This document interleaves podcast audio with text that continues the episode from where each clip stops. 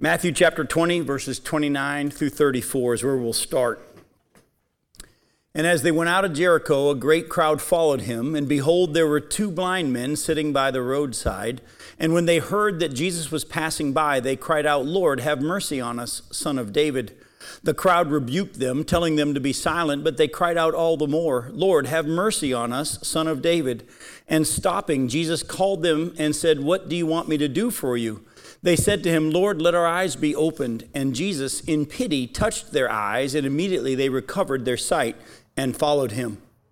Now, we're not going to spend too much time on this section tonight for a couple of reasons. Come on down to the front here. There's a spot here. We're not going to spend too much time on this for a couple of reasons. One is this we've already seen Jesus heal two other blind men in our study of the book of Matthew. Go back with me to Matthew chapter 9 and look at verses 27 through 31. Matthew chapter 9, verses 27 through 31 says, And as Jesus passed on from there, two blind men followed him, crying aloud, Have mercy on us, son of David. When he entered the house, the blind men came to him, and Jesus said to them, Do you believe that I'm able to do this? They said to him, Yes, Lord. And then he touched their eyes, and saying, According to your faith be it done to you. And their eyes were opened, and Jesus sternly warned them, See that no one knows about it. But they went away and spread his fame in all their district. And we've also seen him do other miracles, not just the healing of two blind men, but we've also seen him do other miracles. In, in chapter 9, look also at verses 1 through 8, for the purpose of revealing his power and his authority, and also his power and authority to forgive sins. Look at Matthew chapter 9, verses 1 through 8. And getting into a boat, he crossed over and he came to his own city. And behold, some people brought to him a paralytic lying on a bed. And when Jesus saw their faith, he said to the paralytic, Take heart, my son, your sins are forgiven. And behold, some of the scribes said to themselves, This man is blaspheming.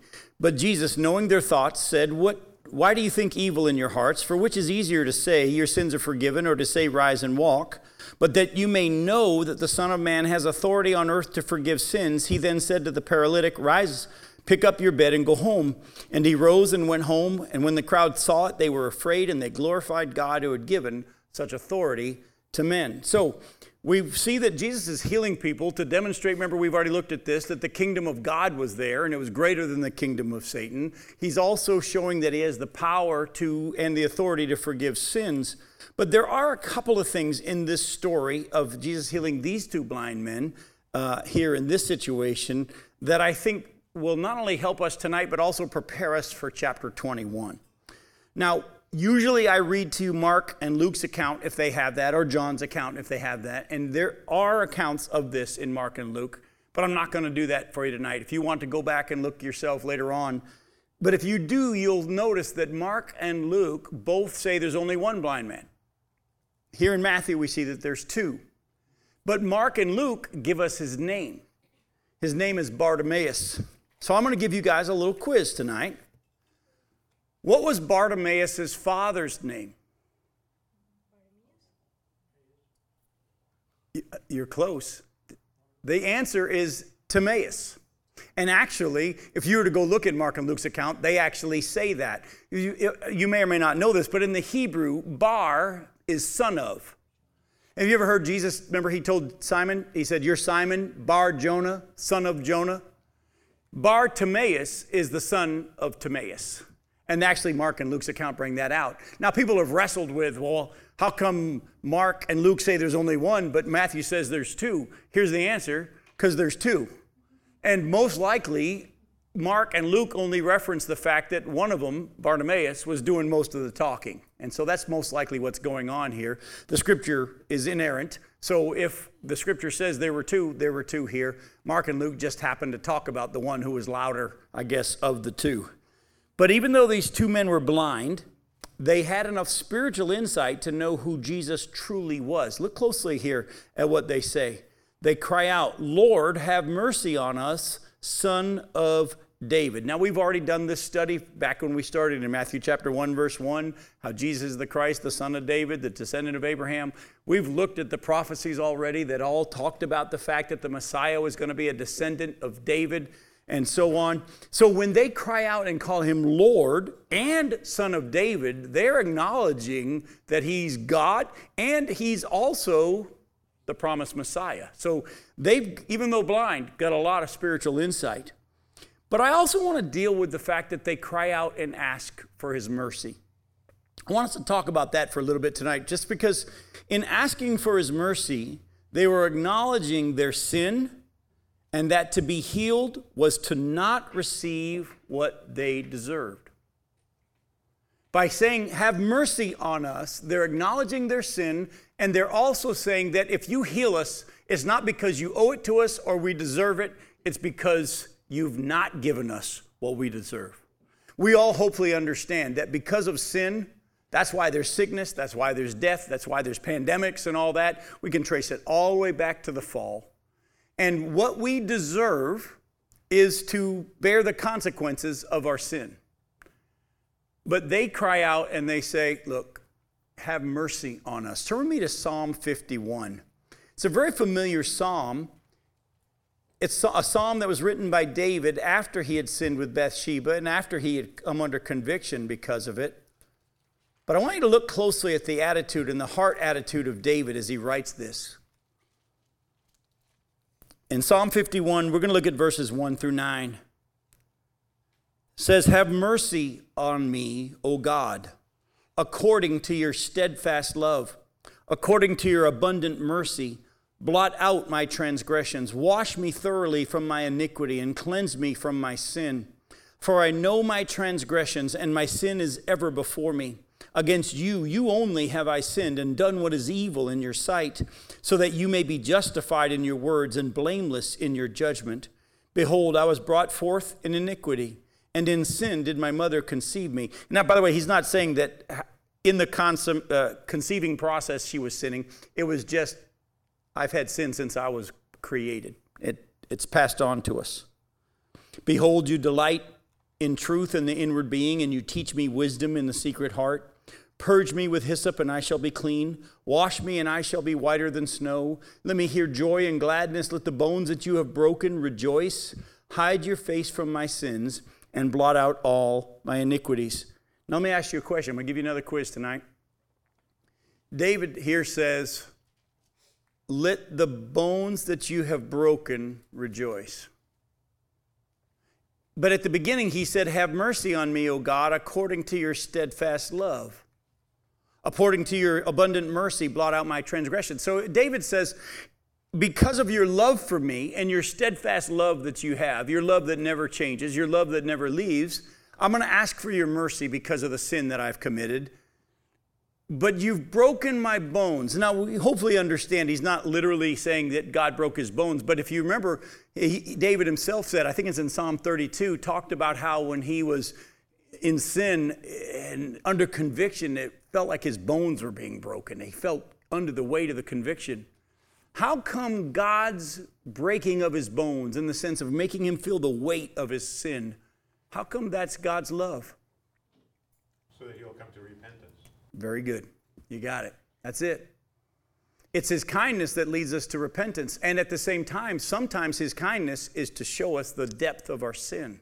That's why in Matthew chapter 5, we see in the Beatitudes, blessed are the poor in spirit, and blessed are those who mourn grieve for their sin.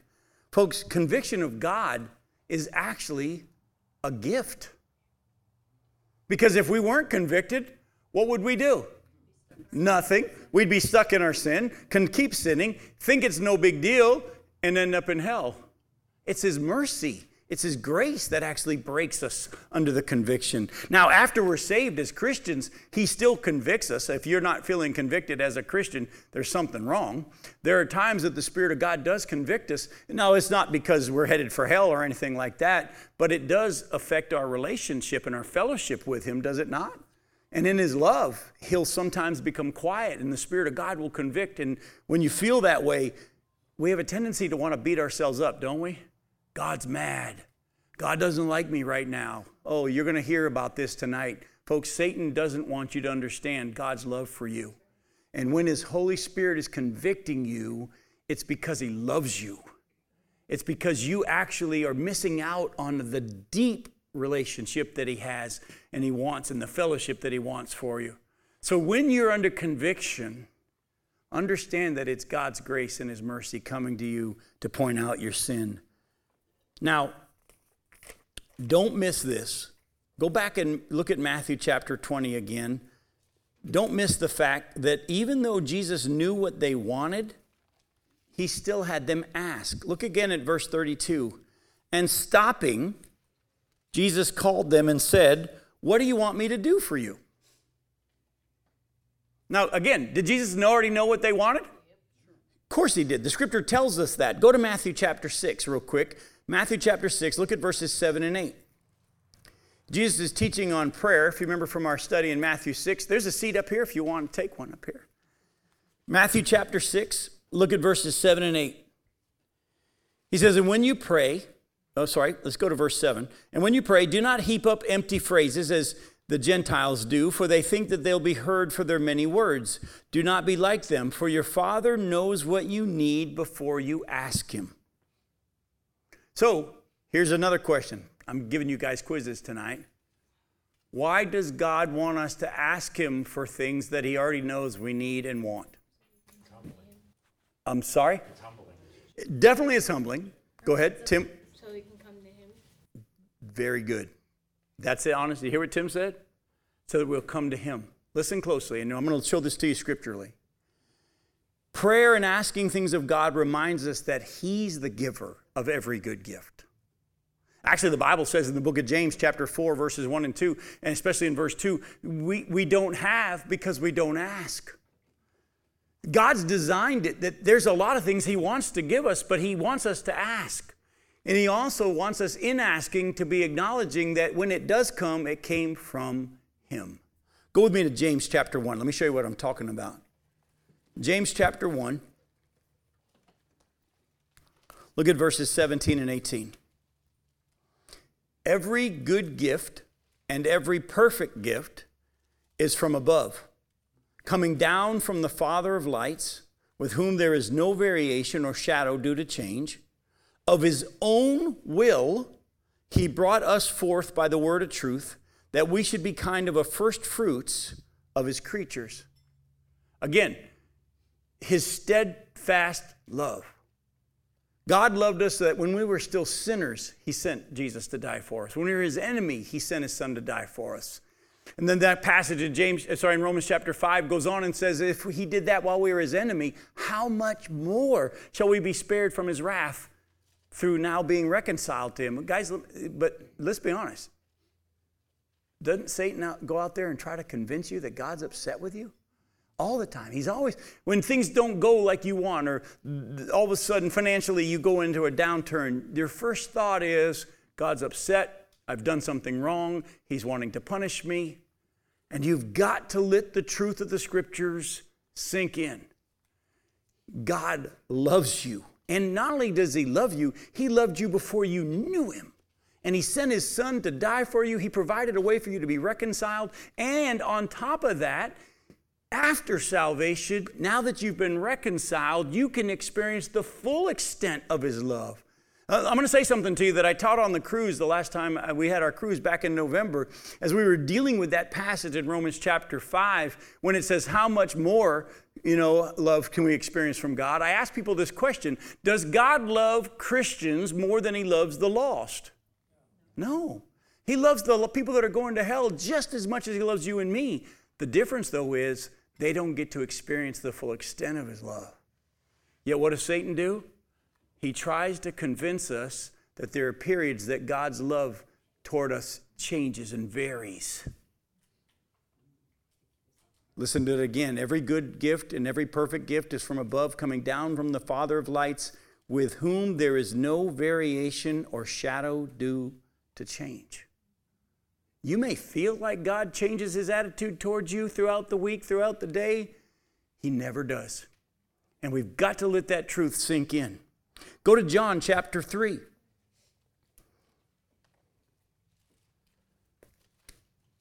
John chapter 3. Look at verse 27.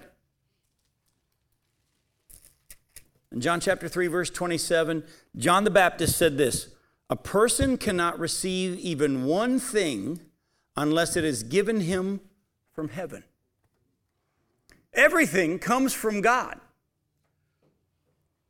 And the reason why God tells us to ask Him for things that He already knows we need and already knows we want is so that when we do and he comes through, we'll all acknowledge that it came from him. Actually, the Bible says everything does come from him. John even brought that out. Go to 1 Corinthians chapter 4, look at verse 7.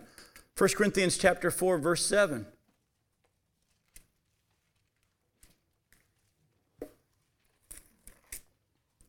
Paul says, "Who sees anything different in you? What do you have that you did not receive? If then you received it, why do you boast as if you didn't receive it?" Yet, how many of us fall into that mindset of thinking we have to earn God's favor? We have to earn God's gifts. We have to be good enough. We have to do these things. We still don't get it. God is for us. And if He says no, that is best. If He says wait, that is best because He's got a reason and a purpose and a plan. And we need to let the truth of the scripture sink into our hearts because on a daily basis we're in a battle. If you ever go back and take a look at the book of Job, go spend the, your time in the first two chapters really looking closely at the conversation between God and Satan. And listen closely to what Satan says. Satan says to God, The only reason Job worships you is because you've blessed him. You take that stuff away, you let bad stuff happen to him, and he'll curse you to your face. The only reason he loves you is because you've been good to him. And then, of course, when you get to chapter two, what does his wife come and say? Curse God, Curse God and die. Where are those words coming from?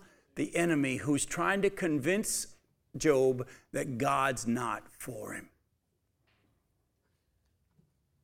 I could go all the way through the scriptures and keep reminding you of this truth and show you over and over and over. Paul says in Romans chapter 12, verse 3, I say to every one of you, actually, let me back up. He says, For by the grace given to me, I say to every one of you, don't think of yourself more highly than you ought. In other words, the only reason I'm even giving you an apostolic command is because that's the role that God gave me. I'm not taking a role that isn't mine, it's a role that God gave me. Everything I have is from Him.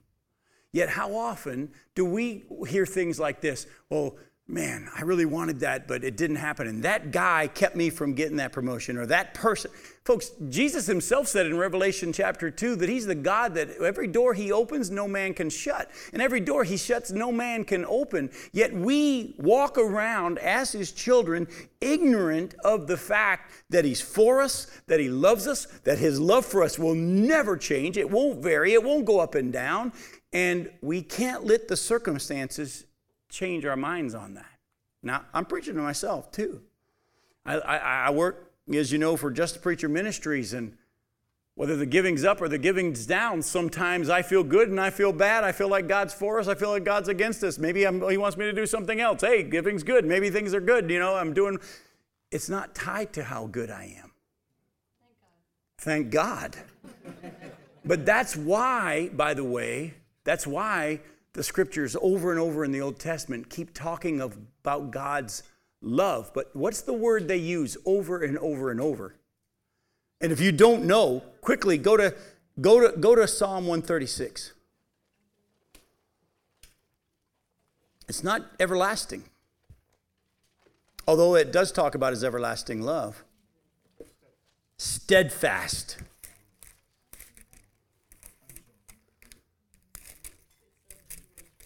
Yep. Mm-hmm. Yeah. But it also talks in other places about his steadfast love. But look at it again. Uh, it, over and over and over, it talks about his steadfast love, his never ending love. His lure, love endures forever. You look at that whole psalm over and over and over and over in every verse. It's steadfast, it doesn't change, it endures forever. Let that truth sink into your heart. Now, lastly, from this section, notice how Jesus healed and what was his emotion towards them when he did it. Look again at verse 33. He's just said, Very good, Tim. It was pity. He said, What do you want me to do? They said, Lord, let our eyes be opened. And Jesus, in pity, touched their eyes. And immediately they recovered their sight and followed him. What's another word we might use instead of pity? Compassion. Compassion. Actually, some translations say compassion. That's a great word. I'm going to do this fast. If you want to keep up with me, you're welcome to. Write them down and look at it later on. But I'm going to hit real quick some uh, scriptures that kind of bring this out. Go to Matthew chapter 15. Look at verse 32. Matthew chapter 15, verse 32 says it this way. It says, Then Jesus called his disciples to him and said, I have compassion on the crowd because they've been with me now three days and have nothing to eat. And I'm unwilling to send them away hungry lest they faint on the way. By the way, don't miss that. Jesus knew whether they'd eaten, whether they'd not eaten. He knew how long it had been since they'd eaten, and he knew how far they'd each traveled. That's an encouragement to me as Becky and I are about to hit the road where, praise the Lord, uh, Lord willing, we don't get the virus and we're able to keep going. But Starting in July, actually starting, I'll finally preach for the first time on a Sunday in two weeks. Not this Sunday, but next Sunday after that. I haven't preached on a Sunday morning since March second Sunday in March. It's been 13 weeks since the traveling preacher got to preach on a Sunday morning. But the churches have all been shut. But now they're opening back up, and my schedule's getting booked up. And Becky and I are going to hit the road, and we're going to be preaching uh, twice. Once at Central Baptist uh, on the last Sunday in June, first Sunday in July at First Baptist in the Atlantic. Then we hit the road, and we're going to be in uh, Chesapeake, Virginia. Chris and Pat are going to be up there with us, and he's going to be cooking at a banquet that I'm going to be speaking at up there. Uh, then we go to Galax, Virginia for a week, and then we're going to go to Mississippi, uh, outside Tupelo, Mississippi for a week. Just got called. Church want me to come preach on the end times, and I can't wait for that. They're actually going to invite all these other churches to come on in. It's going to be a fun thing. Then we're going to end up, we don't know where the next week is yet. It was supposed to be New Hampshire, but that just got canceled. But then we're going to be in New Jersey and so on. And we may get a flat tire. But you know what?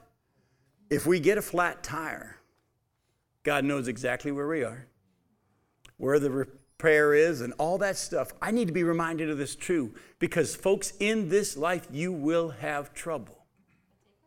But take heart. The tow truck driver probably needs the gospel. Who knows? The tow truck driver might need the gospel. I don't know what his plan is. But we have a tendency, though, when that stuff happens, to lose sight of this truth. He cares. lest they faint Exactly. He knows what would happen if he didn't provide. Exactly. I love that. Lest they faint in the way. Go to John chapter 11. Look at verses 32 through 35. In the story of Jesus' raising Lazarus from the dead in verse 32, now when Mary came to where Jesus was and saw him, she fell at his feet, saying to him, Lord, if you had been here, my brother would not have died. Now, when Jesus saw her weeping, and the Jews who had come with her also weeping, he was deeply moved in his spirit and greatly troubled. And he said, Where have you laid him? And they said to him, Lord, come and see. Jesus wept. So the Jews said, See how he loved him. Isn't that interesting?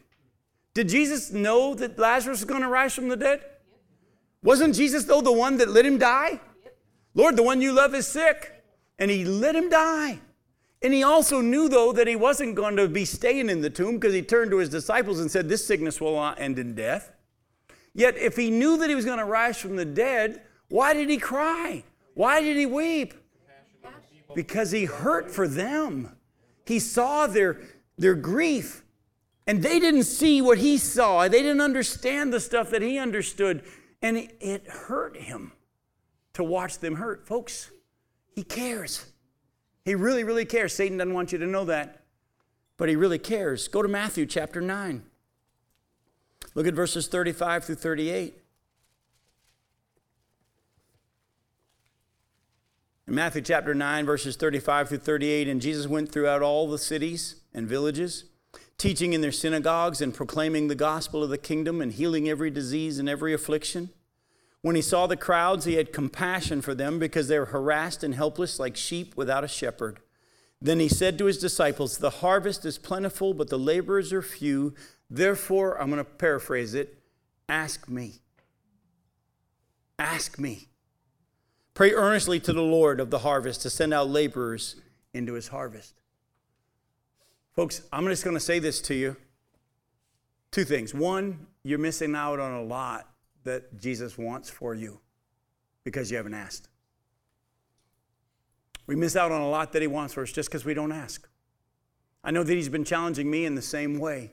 Just ask me. And, but Lord, how do I know if it's your will? Ask me and you'll find out if it's my will. And on top of that, how often have any of us heard the statement like this? If God were a God of love, then why would fill in the blank? If God really, have you ever heard that? Where's that coming from, by the way, folks? It's coming from Satan. God cares. Let me take you to one more passage. Is Isaiah 49. Go to Isaiah 49.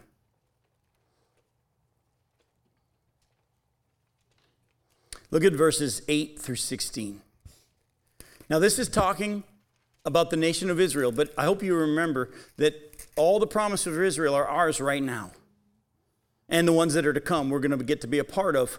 But Isaiah 49, look at the heart of God toward Israel, verses 8 through 16. Thus says the Lord, in a time of favor I have answered you, in a day of salvation I have helped you. I will keep you and give you as a covenant to the people to establish the land, to apportion the desolate heritages, saying to the prisoners, Come out, and to those who are in darkness, appear. They shall feed along the ways, and all bare heights shall be their pasture. They shall not hunger or thirst, neither scorching wind nor sun shall strike them, for he who has pity on them will lead them, and by springs of water he will guide them. And I'll make all my mountains a road, and my highways shall be raised up. Behold, these shall come from afar, and behold, these from the north and from the west, and these from the lands of Syene. Sing for joy, O heavens, and exult, O earth. Break forth, O mountains, into singing, for the Lord has comforted his people, and will have compassion on his afflicted. But Zion said, The Lord has forsaken me, my Lord has forgotten me. Can a woman forget her nursing child that she should have no compassion on the son of her womb? Even these may forget, yet I will not forget you. Behold, I have engraved you on the palms of my hands. Your walls are continually before me. Here it's a talk, a prophecy about how when at the end of the tribulation period, God's going to gather the remnant of Israel, and He's going to remember in our study of Revelation how the earthquakes are going to happen all over the globe, and all the mountains are going to be leveled, and all the flat, the low places are going to be raised up, and He's going to gather them. He's going to bring them all back, but they've been saying, God forgot us. God has, He's left us. And God says, You still don't get it. You know, in the story of the prodigal son, the loving father actually is a great way to describe the story. When the son said, I want nothing to do with you, the father let him go, but he sat on the porch waiting and watching. Folks, he cares. He cares. He cares. But Satan's going to try on a daily basis to get you to question that, to get you to doubt it. You got to let this truth sink in. Go back to Matthew chapter 21.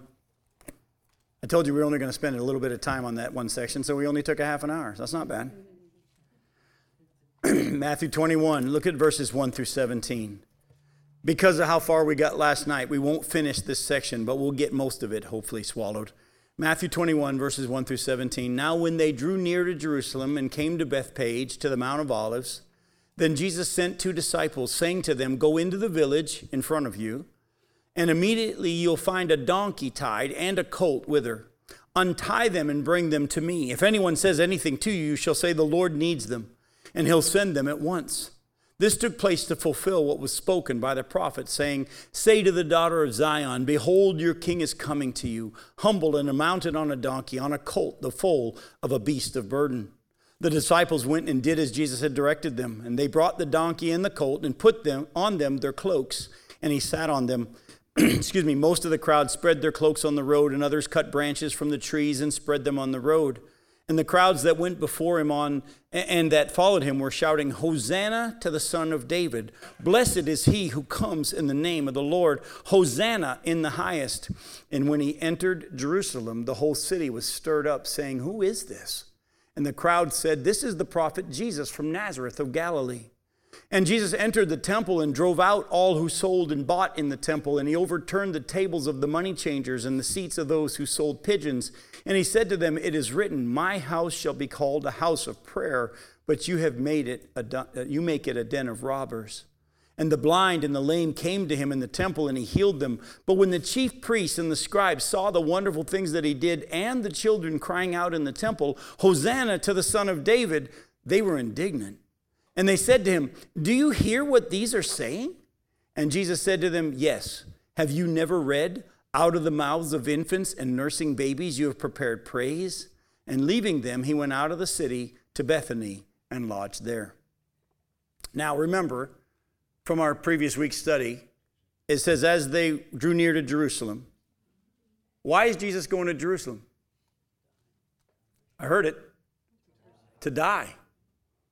Yes, it's the Passover time is coming up, but it's different this time. This time he's going to die.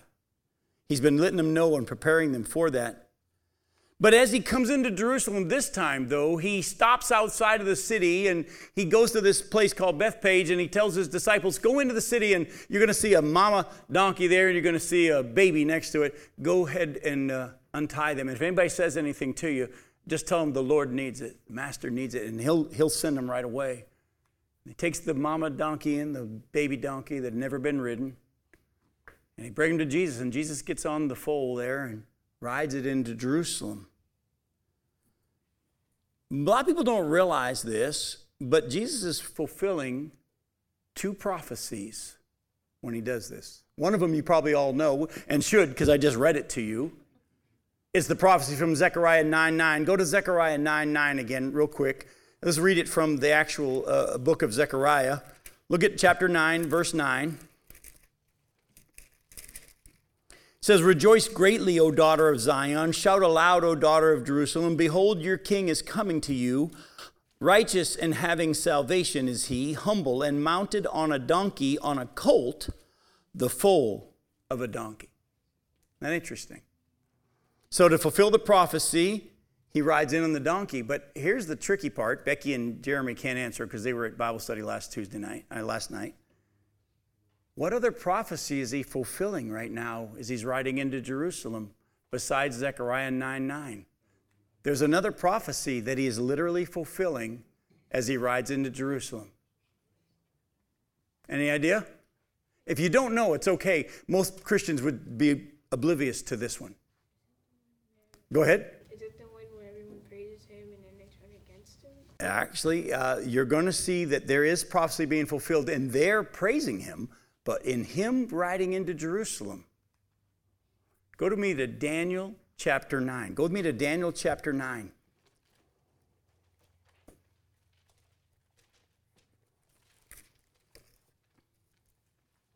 Look closely at what's going on here. Let me set the stage for you. We're going to start in verse 20 of chapter 9. But in the setting the stage, uh, as you know, Daniel is in captivity in Babylon, and He's been reading the prophecies and the prophets, and he's been reading in Jeremiah how God had said that their captivity in Babylon would be 70 years. He's done the math. He realizes the captivity time period is about to come to a close. He starts praying about Jerusalem being rebuilt and, and, and the walls being rebuilt and, and, and all that. And this is what happens it says in verse 20 While I was speaking and praying, confessing my sin and the sin of my people Israel, and presenting my plea before the Lord my God for the holy hill of my God. While I was speaking in prayer, the man Gabriel, whom I had seen in the vision at the first, came to me in swift flight at the time of the evening sacrifice. He made me understand, speaking with me and saying, O Daniel, I have now come out to give you insight and understanding. At the beginning of your pleas for mercy, a word went out, and I have come to tell it to you, for you are greatly loved. Therefore, consider the word and understand the vision.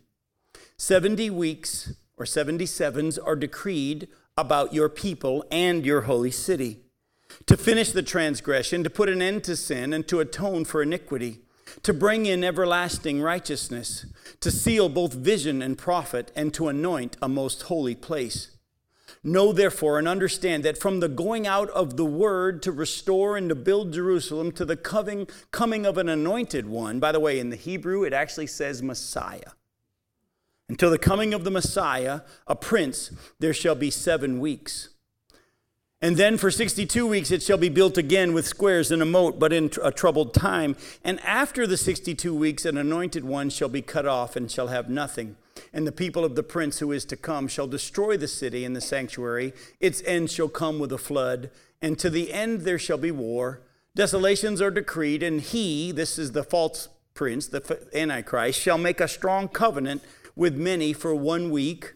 And for half of the week he shall put an end to sacrifice and offering. And on the wing of abominations shall come one who makes desolate until the decreed end is poured out on the desolator. Now, that's hard for a lot of you to grasp, but if you were to take the time and do the study, and we have in our study of the book of Revelation, let me remind you that as Daniel's praying about the 70 years of captivity that they were in Babylon, Gabriel comes and says, Let me tell you, 77s are decreed for your people in your holy city. Now, that word seven is like our word dozen. If I said, well, I have a dozen, what do I have?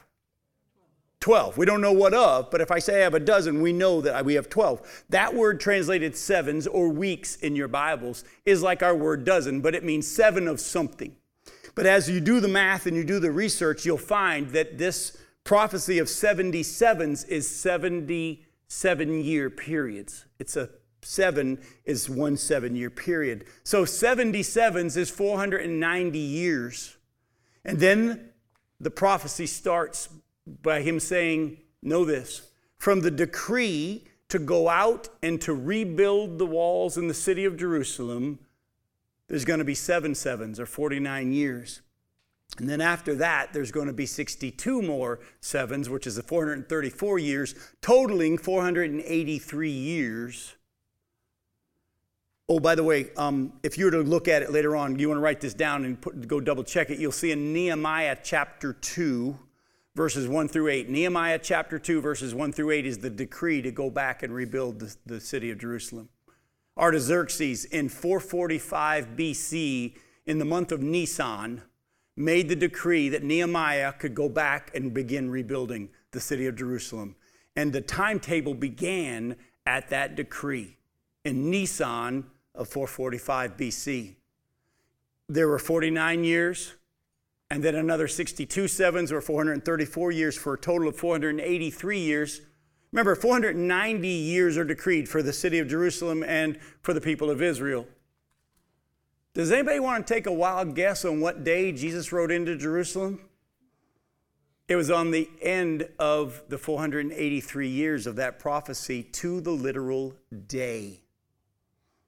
If you to go do the math and you do the research, you can find this all out. It's all there. Many people have proven it and shown it.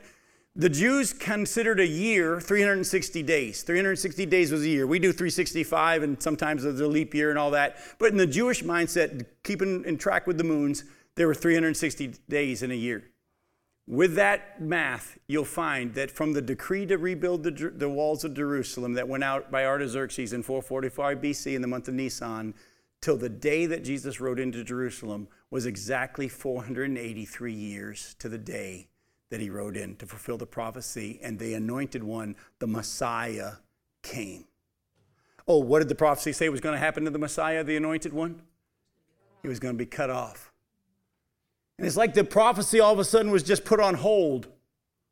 We know that the Bible says that Jesus came to proclaim the year of the Lord's favor, the age of the church age, if you will. Israel's been put on hold for a little bit. Uh, they've experienced a hardening in part until the full number of the Gentiles has come in. At the end of the church age, there's going to be a rapture of the church, and then God will finish because there's one seven year period left in the prophecy, remember? 490 years are prophesied for the city of Jerusalem and the people of Israel. At the end of the church age, there's going to be this one last seven, 300. 60 days, seven times, we know as the tribulation period. And then we see here in verse 27 this Antichrist is going to make a strong covenant with many for one seven or one week. And for half of the week, he'll put an end to the sacrifice and offering. We know at the midpoint of the tribulation, he's going to step into the temple, declare himself to be God. But people don't realize, and a lot of people missed it, that the prophecy in Daniel told them exactly when the Messiah was going to show up. It's going to be 483 years after the decree to rebuild the walls of Jerusalem. And Jesus rode into Jerusalem on that exact day. By the way, how do you think Jesus felt riding into Jerusalem that day? By the way, if you, if you don't know, I can show it to you. Uh, go real quick with me to Luke chapter 19.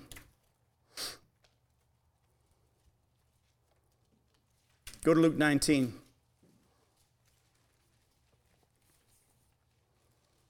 Look at verses 28 through 34. Luke 19, starting in verse 28. And when he had said these things, he went on ahead, going up to Jerusalem. And when he drew near to Bethphage and Bethany, at the mount that is called Olivet, he sent two of his disciples, saying, Go into the village in front of you, where on entering you'll find a colt tied on which no one has ever yet sat. Untie it and bring it here. If anyone asks you, Why are you untying it? you shall say this The Lord has need of it, So those who were sent went away and found it just as he had told them. And as they were untying the colt, its owner said to them, Why are you untying the colt? And they said, The Lord has need of it. And they brought it to Jesus, and throwing their cloaks on the colt, they set Jesus on it. And as he rode along, they spread their cloaks on the road. As he was drawing near, already on the way down the Mount of Olives, the whole multitude of his disciples began to rejoice and praise God with a loud voice for all the mighty works that they had seen, saying, Blessed is the King who comes in the name of the Lord. Peace in heaven and glory in the highest. And some of the Pharisees in the crowd said to him, Teacher, rebuke your disciples. He answered, I tell you, if these were silent, the very stones would cry out. And when he drew near and he saw the city, he wept over it, saying, Would that you, even you, had known on this day the things that make for peace, but now they're hidden from your eyes. For the days will come upon you, and your enemies will set up a barricade around you and surround you and hem you in on every side and tear you down to the ground, you and your children within you. And they'll not leave one stone upon another in you because you didn't know the time of your visitation. As they're all praising him, and Jesus gets closer to Jerusalem, he begins to weep. Why? Because he knows, even though they're praising him and acknowledging him as king, he knows that they're going to change their mind within a few days. And those same people are going to be crying out, crucify him. And he knows that there's going to be this time period where they go through this hardening, where they're going to be scattered. They're going to be, the city's going to be destroyed, the temple's going to be destroyed. There's not going to be any land of Israel or people of Israel in the land for almost 2,000 years. And it grieves him. Now, a lot of people don't realize this as well, but when they were laying their coats on the ground and cutting the palm branches and laying them down, they were literally saying, You are the king. Go to 2 Kings chapter 9. Let me show you what I'm talking about. In 2 Kings chapter 9, we'll start in verse 11, just verses 11 through 13. Uh, there was a prophet that had been sent to go anoint Jehu as the next king of Israel. And so he goes in, he says, I need to speak with you. And Jehu says, Look, I, you can speak to me in front of these guys that are here on the porch. He said, No, we need to do this in private. So they go into the house. The prophet anoints Jehu as the next king of Israel, and then he just busts feet like you wouldn't believe, just runs like, like a crazy man out of the house.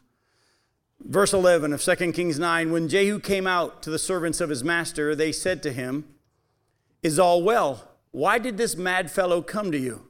And he said to them, You know the fellow and his talk. And they said, That's not true. Tell us now. And he said, Thus and so he spoke to me, saying, Thus says the Lord, I anoint you king over Israel. Then in haste, every man of them took his garment and put it under him on the bare steps. And they blew the trumpet and proclaimed, Jehu is king.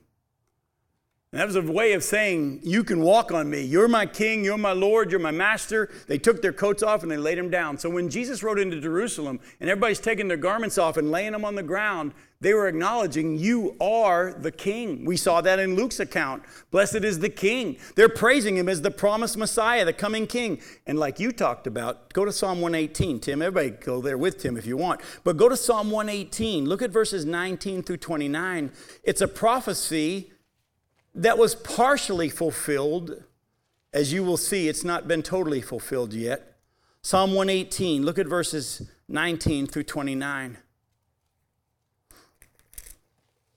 In Psalm 118, verses 19 through 29, open to me the gates of righteousness, that I may enter through them and give thanks to the Lord. This is the gate of the Lord. The righteous shall enter through it. I thank you that you have answered me and have become my salvation. The stone that the builders rejected has become the cornerstone. This is the Lord's doing, and it's marvelous in our eyes. This is the day the Lord has made. Let us rejoice and be glad in it.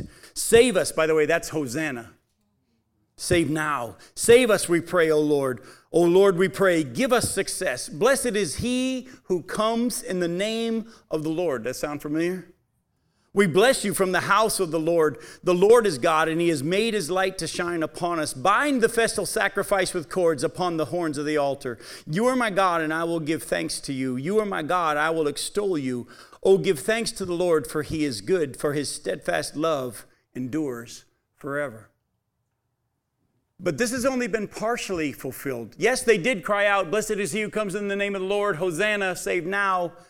But go with me to Matthew chapter 23, and you'll see that this was only partially fulfilled. In Matthew 23, verses 37 through 39, we see Jesus make a very interesting statement. Now, I've taught you that the book of Matthew isn't chronologically in order, but it is once you start getting to the going to Jerusalem and the Passover week and all that. So we're seeing him ride into Jerusalem in Matthew 21 a few days later, in Matthew 23, listen to what he says in verses 37 through 39. He says, O Jerusalem, Jerusalem, the city that kills the prophets and stones those who are sent to it. How often would I have gathered your children together as a hen gathers her brood under her wings, and you were not willing? See, your house is left to you desolate, for I tell you, you will not see me again until you say, Blessed is he who comes in the name of the Lord. So let me ask you a question. Had they said, Blessed is he who comes in the name of the Lord yet? Yes, they had. Remember chapter 21? We just read it. So, what is Jesus then a few days later saying? What does he mean when he says to them, You won't see me again until you say, Blessed is he who comes in the name of the Lord? When you know it for real. When you know it for real and in his second coming.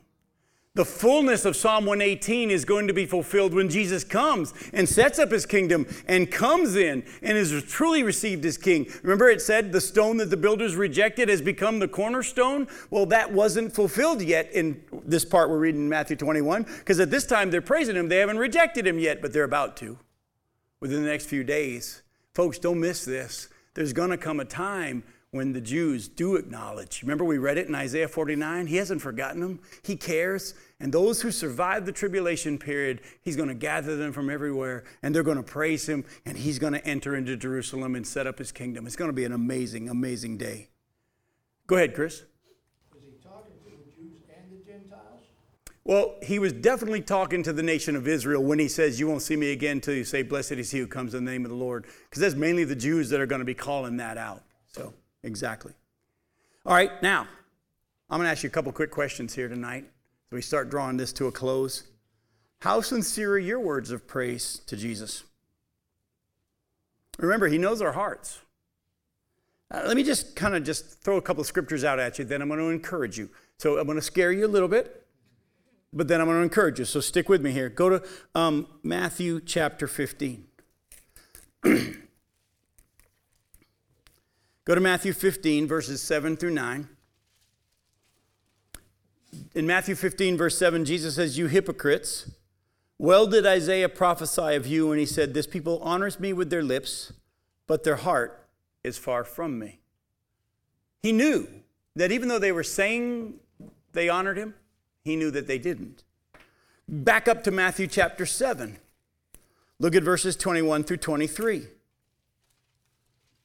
Matthew chapter 7, verse 21 Not everyone who says to me, Lord, Lord, will enter the kingdom of heaven, but the one who does the will of my Father who's in heaven. On that day, many will say to me, Lord, Lord, didn't we prophesy in your name and cast out demons in your name and do many mighty works in your name? And then I'll declare to them, I never knew you. Depart from me, you workers of lawlessness. Go to John chapter 2. Look at verses 23 through 25.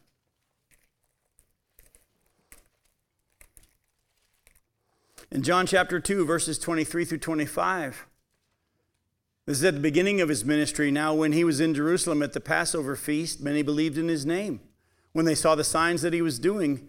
But Jesus, on his part, did not entrust himself to them because he knew all people, and he needed no one to bear witness about this man, for he himself knew what was in man. These people believed in him, but he said, No, they really don't. It's not real. How sincere are your words of praise to Jesus? Remember, he knows your heart. All right, that's the scary part. Here's the encouragement. Have anybody here, show of hands, wished they would love God a little more than they do? I got to be honest with you. You know how David wrote, As the deer pants for the streams of water, so my soul longs after you? I've been in church. I've sang that song, and I got to be honest with you. I've had to be honest in my heart and say, Lord, I don't feel that way all the time. It's easy to sing it, but you know the truth. I, I don't hunger for you like that.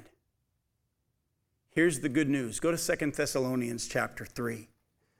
Go to Second Thessalonians chapter 3.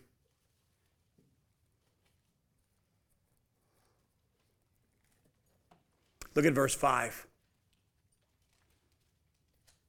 2 Thessalonians chapter 3 verse 5 may the Lord direct your hearts to the love of God and to the steadfastness of Christ.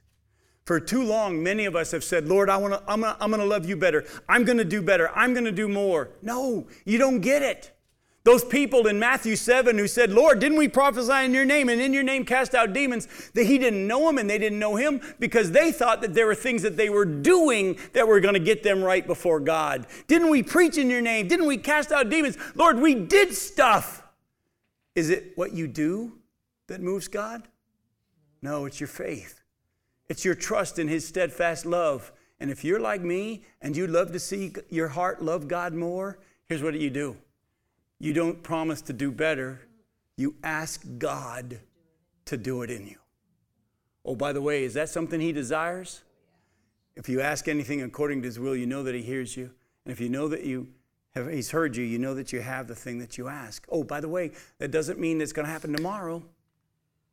God's going to do it in His way, in His time, and He's going to maybe take some of you through a trial to really come to an understanding of how much God loves you and how much you love Him. And I don't know how He's going to do it for each of us, but let me just tell you ask God. Don't fall into that group of people that say the right things but try to do it in their own strength.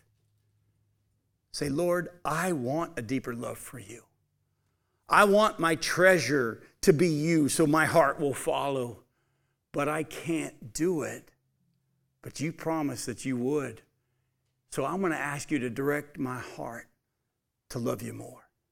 Remember how I've been telling you to meditate on what the scripture says about this wonderful salvation we've been given and all that stuff? As He begins to open your eyes more and more of what it is you've received, your heart will follow. Go ahead, Glenn.